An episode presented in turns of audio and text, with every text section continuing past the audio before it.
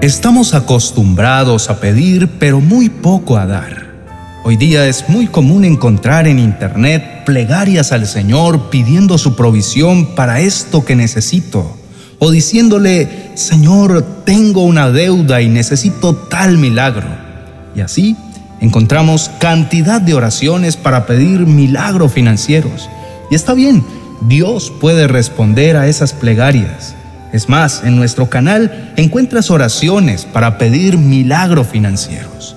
Pero lo que yo siempre enfatizo en ellas es que para recibir estos milagros debes también dar tu paso de fe. Recuerda que la fe sin obras es muerta. Muchas personas escuchan que Jesús puede hacer milagros y llegan a pedir el suyo, sin pagar el precio.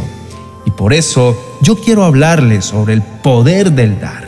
Literalmente Jesús nos dice que es mejor dar que recibir. Y esto tiene muchas razones. Y una de esas es la bendición que recae sobre nosotros cuando decidimos dar. No me refiero a que de una vez vas a recibir dinero multiplicado y donde la única razón de dar es tener algo a cambio, porque de eso no se trata.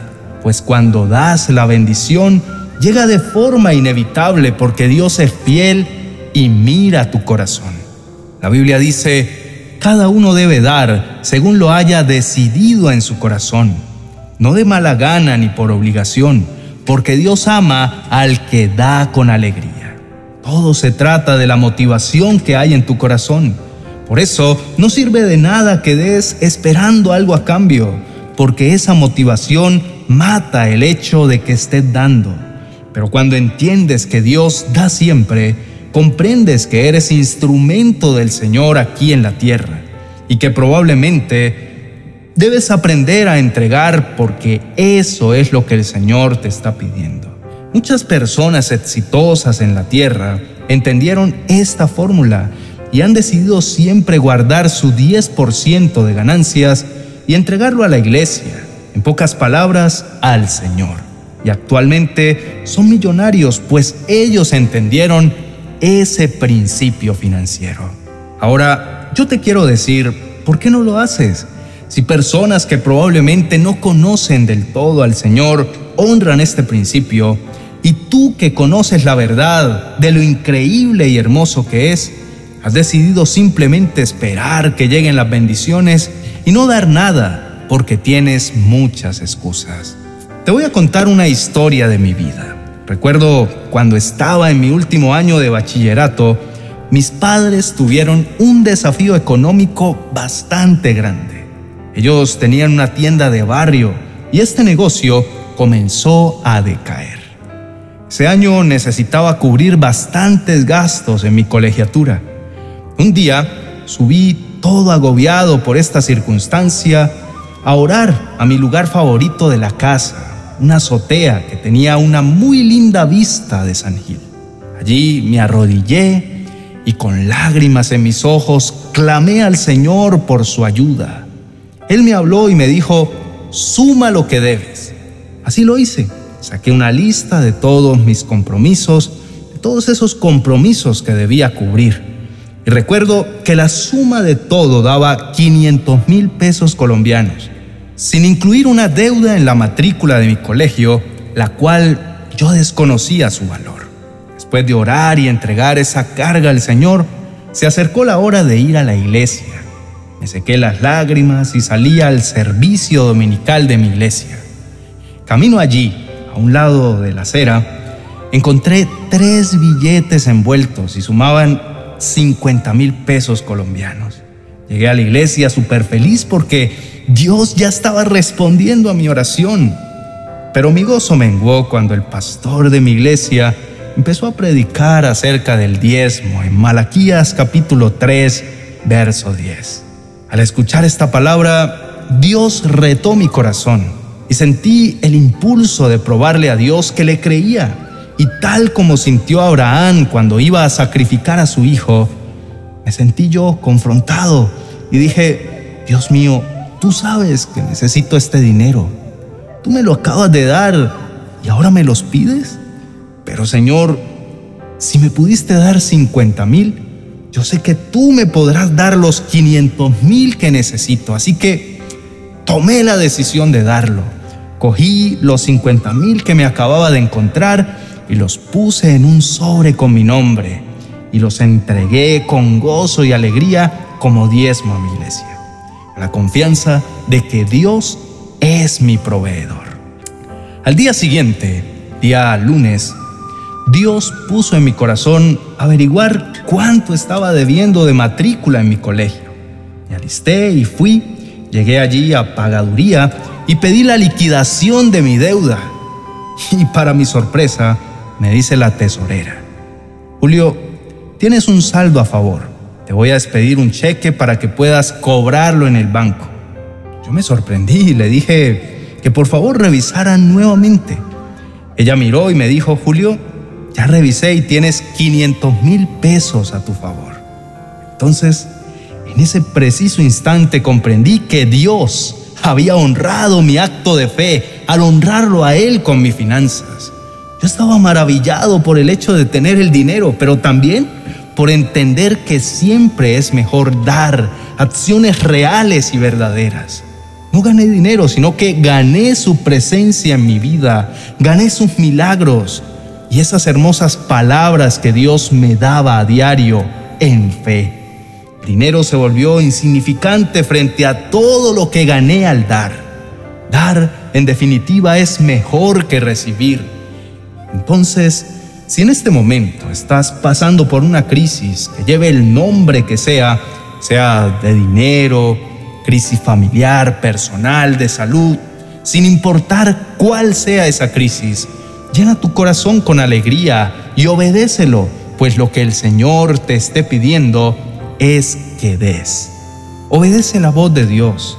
Toma acción de la manera adecuada, actuando.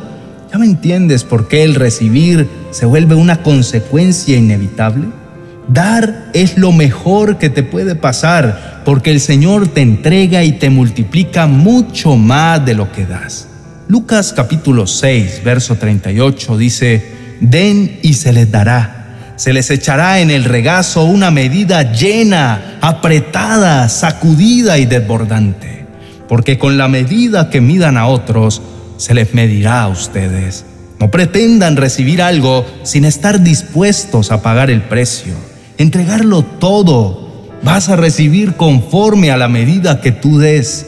Y por favor, Deja de estar pensando que estoy hablando de dinero, porque esto solamente es un pequeño grano que puedes dar frente a muchas posibilidades. Tú puedes donar tu trabajo, puedes donar tu tiempo, puedes donar lo que tengas, dando todo de ti.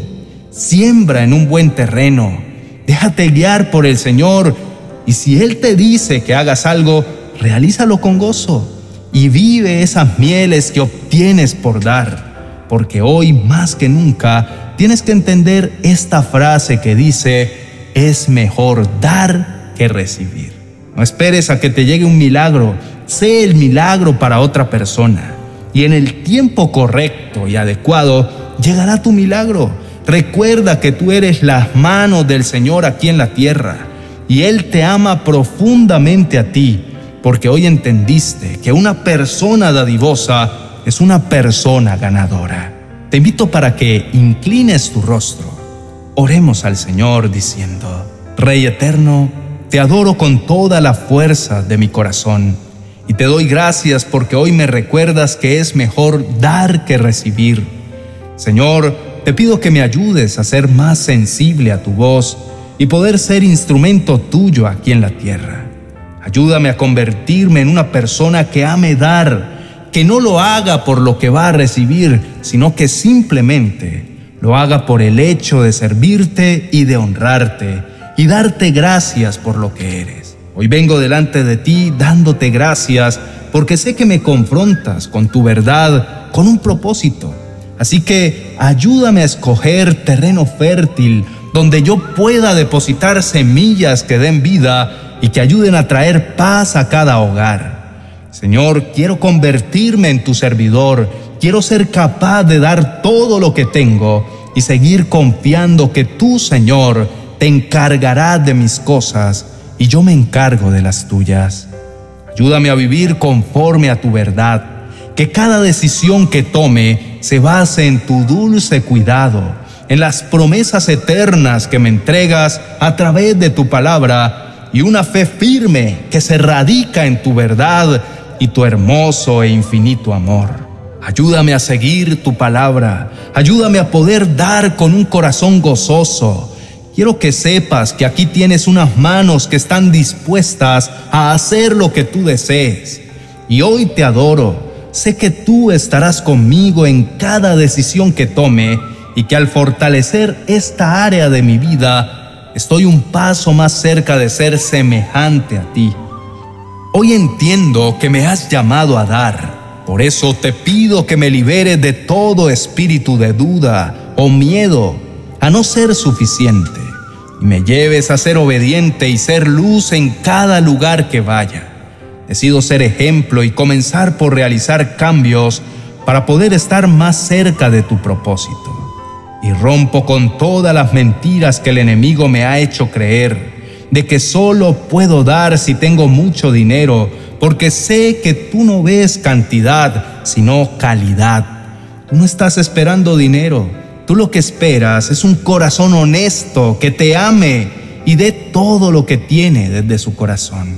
Señor, te pido que me recargues de tu fortaleza, de tu obediencia, tu sabiduría y disposición, y que pueda sentir tu Espíritu Santo obrando en mi interior en cada cosa que haga ya que mi deseo más grande es dar mi vida a ti y servir a las personas que me rodean, dando lo mejor de mí y siendo tu representante ideal. Te amo con todo mi corazón y te doy gracias porque sé que este proceso que voy a comenzar será victorioso, porque estaré a tu lado. Ayúdame a vivir conforme a esa verdad de que es mejor dar que recibir Llena mi vida de gozo, de tu presencia y de tu propósito. En el nombre de Jesús, amén y amén. Te invito a que siga fuerte en este nuevo proceso que tienes con el Señor. Una manera de poder fortalecer esta área de tu vida es confiando en Dios. Por eso te invito a que veas este video que te dejaré a continuación y estudies esta verdad y la interiorices en tu corazón para que crezca junto con el Señor y puedas cada día ser más semejante al Señor. Dios te bendiga.